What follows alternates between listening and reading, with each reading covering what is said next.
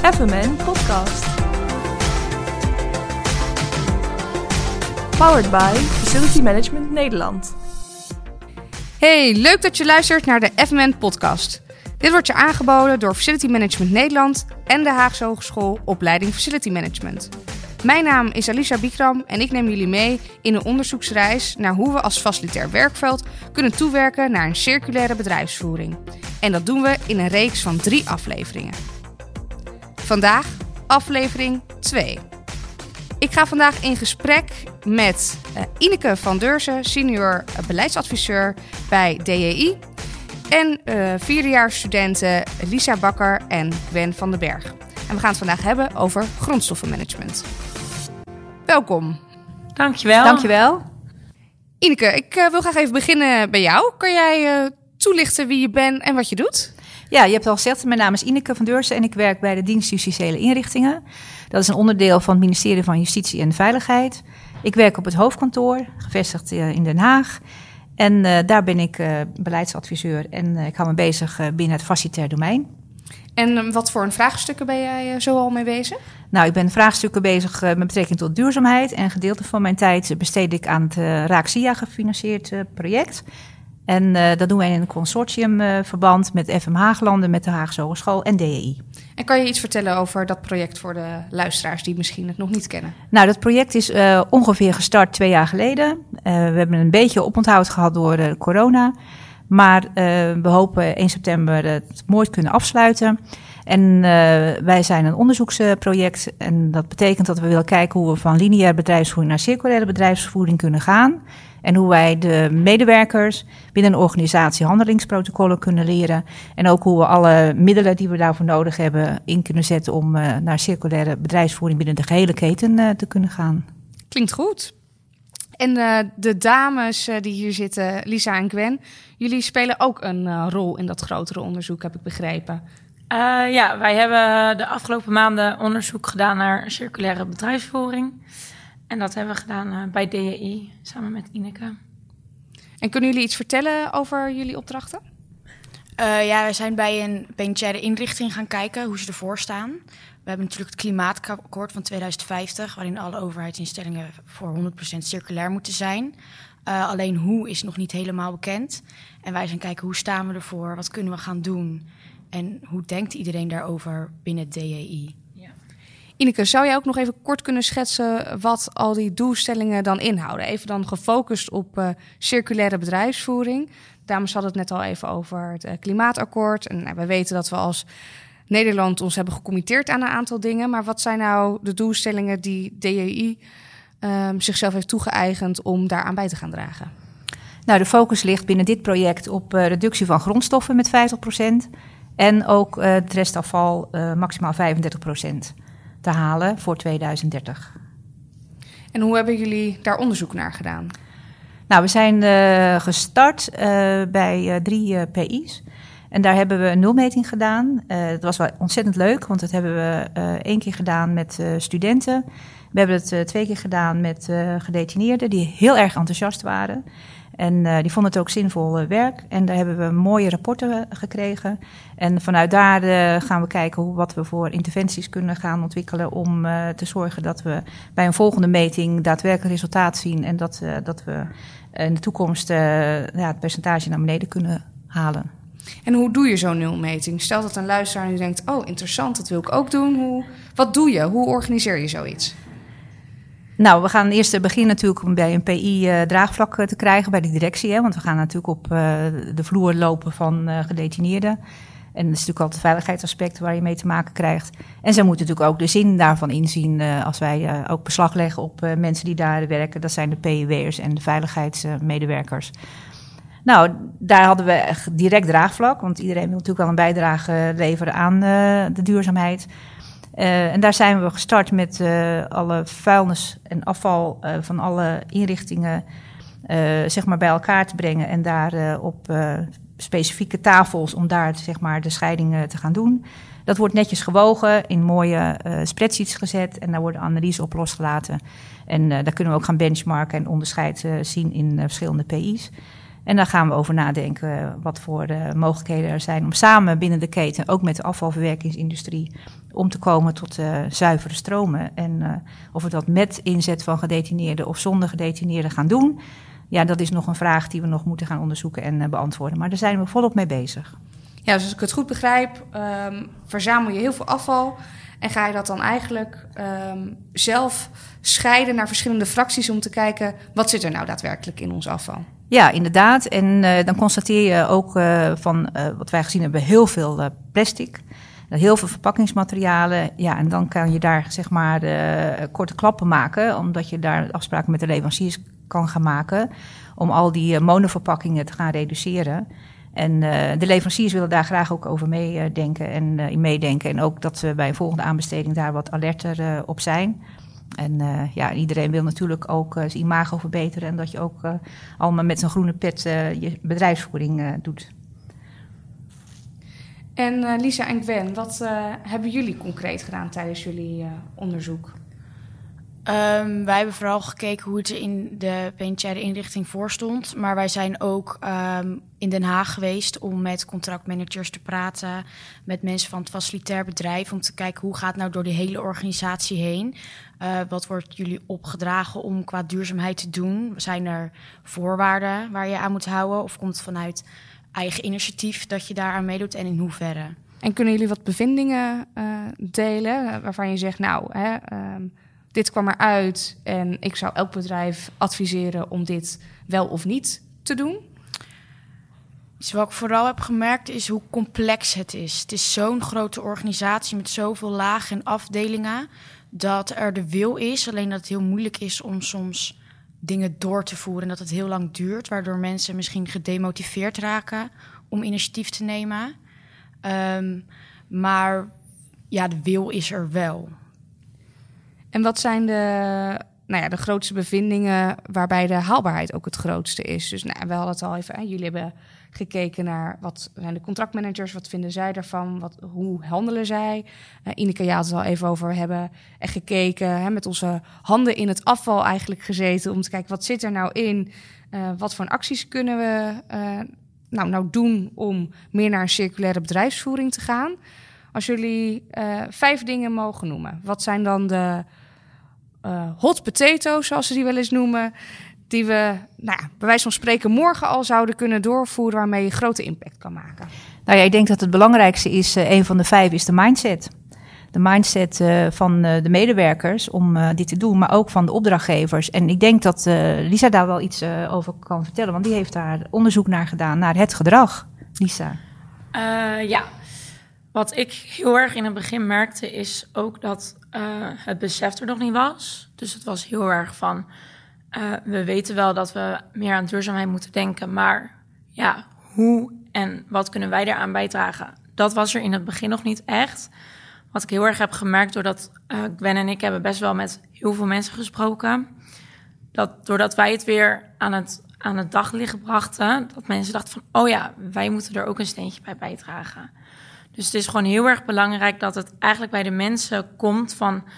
Je, wij kunnen niet als enige aan duurzaamheid doen. Nee, we moeten echt met z'n allen doen en met de hele organisatie. Het is niet één afdeling die zich ermee bezig moet houden. Het is elke afdeling en iedereen van die afdeling. Dus ja, je moet gewoon heel erg, erg besef gaan creëren bij de uh, mensen... waardoor de mindset ook veranderd wordt. Dus communicatie naar uh, de hele organisatie en continu daarover communiceren. Niet één keer tijdens een jaarlijkse bijeenkomst van hé, hey, dit is belangrijk. Maar eigenlijk gedurende het hele jaar daar aandacht voor schenken aan de medewerkers. Dat is iets wat heel belangrijk is. Ja, want er zijn bijvoorbeeld uh, scheidingsbakken in een kantooromgeving. Maar daar is uh, wel over gecommuniceerd. Maar daarna is daar ook niks meer over gecommuniceerd. Dus de medewerkers die missen daar ook de communicatie over. Ook uh, de instructies, er hangen geen instructies bij. Er hangt natuurlijk wel bij in wat welke bak moet, maar niet verdere instructies. Dus zij missen dat ook gewoon heel erg. En ook bijvoorbeeld een hele simpele instructie van... als u de ruimte verlaat, uh, vergeet even het licht niet uit te doen. Dat is er ook niet. En dat missen ze eigenlijk al. Van, uh, dan worden ze er weer bewust van als ze dat lezen van... oh ja, we moeten eventjes er weer aan denken. Maar dat is er dus niet. En Ineke, je zei hè, gedrag is een belangrijk thema, uh, iets waarmee we wat moeten doen. Heb je nog andere belangrijke bevindingen uit de onderzoeken gehaald? Nou ja, het begint natuurlijk bij inkoop. Hè. Alles wat je niet inkoopt, hoef je ook niet uh, te managen qua grondstof.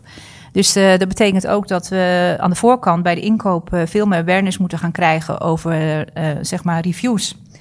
en ook hebben we het wel echt nodig. En dat we misschien ook een stukje uh, comfort moeten gaan inleveren en uh, goede gesprekken aangaan met opdrachtgevers. En uh, als we een aanbesteding afgerond hebben, dat het niet afgevinkt, afgevinkt wordt bij de inkoper. Maar dat de contractmanager zijn taak veel beter gaat uitvoeren. Niet dat hij zijn werk nu niet goed doet, maar veel meer het gesprek aangaat met, en controleert met leveranciers. Of inderdaad de haalbaarheidsdoelstellingen met betrekking tot KPI's duurzaamheid, of die ook ja, zeg maar op tempo liggen. En daar ook het gesprek over gaat met een leverancier. En wat uh, heel erg belangrijk is, dat we daar data over gaan uh, verzamelen. En dat we daar ook uh, met elkaar ja, op alle gebieden, op alle, alle producten en alle soorten grondstoffen daar informatie over krijgen. Om daar zeg maar aan de knoppen te kunnen gaan zitten, om daar ja, die reductie te kunnen gaan halen. Ja, dus ik eigenlijk gedrag, communicatie, inkoop. En data verzamelen. dat is het, belangrijkste eigenlijk. Want daar uh, ja, genereer je eigenlijk sturingsinformatie uh, over. En dan heb je ook inderdaad uh, feiten op papier. Hè, en dan kan ook zeg maar, de opdrachtgever zien waar inderdaad zeg maar, aan de knoppen gedraaid kunnen worden. En bedoel je dan met data ook, um, oké, dit kopen we in en dit zien we weer terug in de afvalbak? Of? Ook, ja. Je hebt natuurlijk op strategisch, tactisch en operationeel niveau dataverzameling. Uh, zodat je ook kan zien wat eigenlijk uh, de reis is eigenlijk van een, een product en, en het grondstof wat daar zeg maar het gekost heeft. In hoeverre dat de waarde van de grondstoffen tot in de keten weer hergebruikt kan worden en dat die waarde zo lang mogelijk blijft. En Lisa, Gwen, hoe zullen jullie onderzoeken denk je bijdragen aan al die ambities die DEI heeft? Um, ik denk dat we hopen dat we met onze rapporten de urgentie kunnen aankaarten bij de hoofddirectie. Uh, omdat daar gewoon nog de regie mist binnen de hele organisatie, wat wordt doorgevoerd binnen de hele organisatie. Dat iedereen dus duurzaam gaat handelen. Ja, een voorbeeld uh, hierbij is uh, de milieustraten. Want op dit moment voldoen de milieustraten bij de inrichtingen niet aan de eisen die de afvalverwerker stelt. Nou, dat uh, klopt, uh, Lisa. Dat komt mij heel bekend uh, voor. Dat is ook een hele grote zorg die ik heb. Um, ja, want we krijgen een nieuwe contractpartners. Er zijn er meerdere. Dus vanuit de Rijks is dat, overheid is dat zo bepaald. En, dat is een aanbesteding geweest. Dat is een aanbesteding geweest. Diverse aanbestedingen lopen er nu. Ja, en uh, die contractpartners die uh, voldoen natuurlijk ook aan de wet en regelgeving. En dat we gewoon zuivere stromen moeten gaan uh, aanleveren. En uh, als de aanleverende partij, zoals DEI, de stromen zo zuiver mogelijk uh, voorbereidt en klaarzet in de Milieustraat, dat betekent dat er door derde partijen nog niet een extra slag overheen gegaan moet worden, wat veel geld gaat kosten, want dat gaat natuurlijk niet voor niets. Um, maar dan constateren wij dat niet elke PI zijn Milieustraat op orde heeft hiervoor. En dat we eigenlijk gewoon te laat uh, hebben nagedacht over wat voor effect zo'n nieuwe contractvorm gaat uh, krijgen. En uh, ja, bij de Rijksoverheid werken we natuurlijk met belastinggeld en ook met planningen. De gebouwen die zijn onder beheer van Rijksvastgoedbedrijf. En dat betekent dat wij echt heel snel in onze planning en in onze bestedingenplannen dit jaar nog budget daarvoor moeten vrijmaken om gebouwelijke aanpassingen te kunnen doen binnen de terreinen van de PI's. En dat zal bij de ene inrichting meer zijn als bij de andere, afhankelijk van uh, ja, hoe, zeg maar, het gebouw, gebouwelijke situatie is. Nou, dit betekent dat er een logistiek partner uh, vaker heen en weer gaat uh, rijden om die stromen af te voeren vanuit de PI. En dat betekent dat er ook zeg maar de poorten waar de vrachtwagens doorheen moeten gaan, dat die ook aangepast moeten worden. En dat betekent ook dat de begeleiding en dat we ook de planning moeten gaan uh, aanvullen met extra uh, menscapaciteit om ook uh, de leverancier te begeleiden op het terrein van de PI. Um, maar het betekent ook dat we extra voorzieningen moeten gaan treffen, ook met de afvalverwerkers, om extra bakken neer te gaan zetten binnen de aantal beschikbare vierkante meters. En dan bedoel je bakken ook aan de, nou ja, aan de voorkant, waar de gebruikers van de panden um, hun afval in moeten deponeren als aan de achterkant waar de schoonmaker het weer klaarzet om aan te leveren. Exact. Hè. Dat betekent dat er gewoon binnen de hele keten, zeg maar, vanaf uh, degene die het afval produceert. Nou binnen detentieomgeving, daar heb je dus de mogelijkheid om op het vlak, hè, zo noemen we dat, het gezamenlijke ruimte waar de gedetineerden uh, verblijven. Daar kun je al beginnen met uh, scheiden.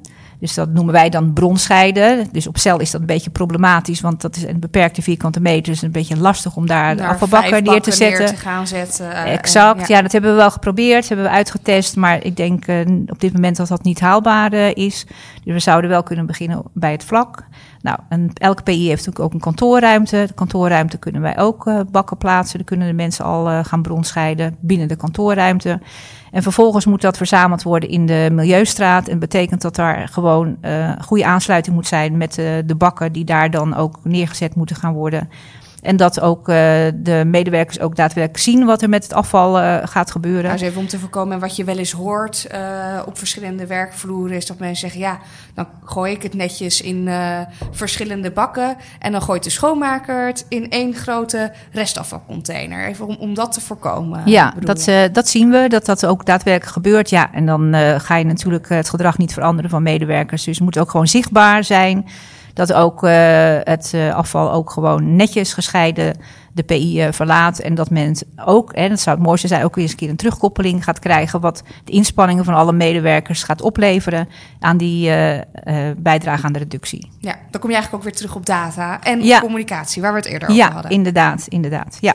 Dus de rapporten ja, van Lisa en Gwen helpen erbij om inderdaad uh, onze hoofddirectie daar de awareness voor te laten krijgen. Om uh, te zorgen dat de PI's op orde gemaakt worden. Om ja, de contractpartijen gewoon netjes voor ons het afval te kunnen laten verwerken. Helder. Waar ik ook nog wel benieuwd naar ben, je had het net even over die zuivere stromen. is er in een van de onderzoeken, die misschien Lisa en Gwen hebben gedaan, of in de andere onderzoeken waar jij aan hebt meegewerkt, Ineke, daar iets over ja, iets uitgekomen waar we iets mee zouden kunnen? Want je hoort het wel vaker van. Um, je gaat het wel scheiden aan de bron. Maar dat betekent nog niet altijd dat al die zakken echt zuiver zijn. Dus dat er toch vervuiling in die stroom zit. En dat het misschien aan de achterkant alsnog door de afvalverwerker wordt afgekeurd. En daardoor alsnog als restafval behandeld wordt. Of dat ze hem nog een keer um, nou ja, moeten gaan nascheiden. Zijn, hebben jullie daar bevindingen in de onderzoeken uitgedaan waar ja, interventies op gedaan kunnen worden? Nou ja, er is natuurlijk brood nodig om daar natuurlijk allerlei uh, handelingsprotocollen voor te gaan uh, bedenken. Van iedereen die binnen de hele samenwerkingsketen iets met afval doet, om die goed te instrueren van uh, hoe die scheiding moet gaan plaatsvinden. En dat we ook goed in contact komen met de contractmanager. Om te kijken aan welke normen moet een stroom voldoen en wat voor eisen stelt een afvalverwerker. Uh, zodat we niet uh, het afval denken dat wij de norm uh, vinden dat het oké is, maar dat we vervolgens derde partijen moeten laten nascheiden en dat wij als DI dan nog de rekening gepresenteerd krijgen. Hey, en dames, hebben jullie misschien nog leuke voorbeelden wat als jullie onderzoek komen om circulaire bedrijfsvoering meer door te voeren in de organisatie? Of misschien wat ze al doen of wat ze nog zouden kunnen doen? Nou, wat wel een leuk voorbeeld is, is in de inrichting waar wij onderzoek hebben gedaan, is dat er wordt heel veel arbeid gepleegd door gedetineerden. Uh, en daar is in uh, bepaalde werkzaamheden is er heel veel plastic en uh, textiel over. En wat ze dan nu hebben gerealiseerd, is dat ze dat verwerken tot composiet. En daar maken gedetineerden dan weer tuinbanken van. en, en dat verkopen ze dan weer. Nog een ander voorbeeld is dat ze bij de arbeid RBBA zitten er mensen op kantoor die berekeningen maken voor de inkoop van materialen om waarmee arbeid verricht moet worden. Uh, bijvoorbeeld wordt een plank 2 centimeter korter gemaakt, zodat die 2 centimeter niet overblijft en weer weg wordt gegooid. En op die manier echt uh, afval reduceren. En dus echt de inkoop afstemmen op wat je daadwerkelijk nodig hebt. Ja. Als je dan hebt over de inkoop, als je aan het begin kijkt, dan is het bijvoorbeeld de koffiebekers al. Die zijn nu nog van papier en plastic. Um, en die komen dus bij het restafval terecht. Terwijl de afvalleverancier of verwerker heeft gezegd: als je die goed inkoopt, dan kunnen wij en die apart inzamelt, dan kunnen wij daar wc-papier van maken of andere materialen. En dan weer circulair maken. Daarbij staan er ook vaatwassers op alle kantoorafdelingen. Dus zou je zeggen, gooi hem er helemaal uit van die kartonnen plastic koffiebekers en iedereen gewoon een mok. Maar dan zijn de medewerkers die zeggen, ja, ik ga niet de afwas doen. En dan zit je dus weer op het mentale aspect van, ja, we moeten wel duurzaam gaan worden. Ja, en een ander eh, voorbeeld kan zijn om uh, toch nog meer circulair te worden, is uh, dat je je papier, natuurlijk, dat wordt denk ik bij de meeste organisaties al gedaan, dat wordt dan apart ingezameld. Dat wordt dan opgehaald door de papierverwerker. En die papierverwerker maakt er onder andere weer toiletpapier of tissues van, maar ook printpapier. En dat kan je dan ook weer laten inkopen door je organisatie, zodat je echt je eigen producten weer terugziet. Mooie voorbeelden. Zijn er nog uh, andere aanbevelingen uit jullie onderzoek die jullie zouden willen delen? Waar andere organisaties ook aan, iets aan zouden kunnen hebben om zelf door te voeren of in ieder geval over na te gaan denken? Uh, ik denk dat ook um, ja, veel organisaties die zijn lineair ingericht. Uh, bedrijfsvoering is lineair, wat uh, Ineke ook al aangaf in het begin. Um, ik denk dat je ook vooral de focus moet hebben op verandermanagement. Uh, je kan wel hele goede ideeën hebben, maar de organisatie moet wel echt daarin mee willen en kunnen gaan. Dus ik denk dat je ook een goede focus moet hebben op uh, verandermanagement. En ik denk ook dat je de kennis moet faciliteren aan je medewerkers binnen DI. We zitten mensen al redelijk lang werken voor de organisatie. Er vindt vergrijzing plaats. Uh, die mensen hebben niet de nieuwste kennis. Die ze hebben niet, zijn niet pas net afgestudeerd. Uh, en daarin mis je dat ze uh, ook veel aangeven van... ik weet niet zoveel eigenlijk erover. Dus dat moet ook wel echt gaan gebeuren.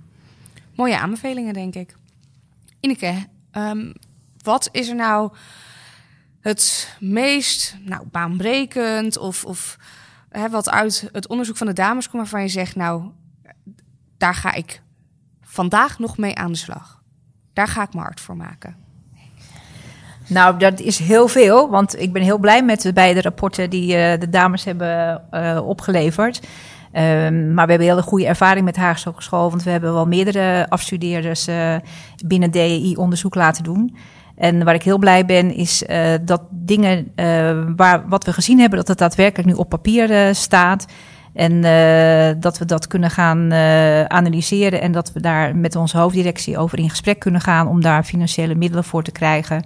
Om de projecten zeg maar projectmatig aan te pakken en daadwerkelijk de zin daarvan in de resultaten kunnen laten zien. En ja, en het verhaal blijven vertellen over hoe belangrijk het is dat er awareness uh, komt om te gaan verduurzamen. En dat je dat uh, tijdig uh, de investeringen voor beschikbaar moet krijgen. Want ja, zoals we weten, de kaboutertjes doen het niet. Zeker niet. Dan uh, wil ik jullie bedanken. Ik denk dat we hele mooie inzichten zo met elkaar hebben gedeeld om een circulaire bedrijfsvoering en beter met de grondstoffen om te gaan. Uh, dat er heel veel mooie tips uit zijn gekomen voor de luisteraars. Um, ik ben heel benieuwd uh, hoe DEI er over een paar jaar voor staat, uh, dankzij deze aanbevelingen. Wij nou, ook. Ja, fijn dat we de ruimte hebben gekregen om ons verhaal kwijt te kunnen in deze podcast. Dank je wel. Dank jullie wel. Dit was hem dan, de aflevering die in het teken stond van grondstoffenmanagement. Aflevering 2 van een reeks van 3. Nogmaals dank aan de gasten, Ineke, Lisa en Gwen. Vond je dit nou ook een interessant onderwerp? Praat dan met ons mee over deze aflevering via onze sociale kanalen. Zoals de website en de LinkedIn-pagina van FMN, Facility Management Nederland. En luister ook naar alle andere podcasts via onze FMN Podcast. Dankjewel voor het luisteren en nog een mooie dag. FMN Podcast. Powered by Facility Management Nederland.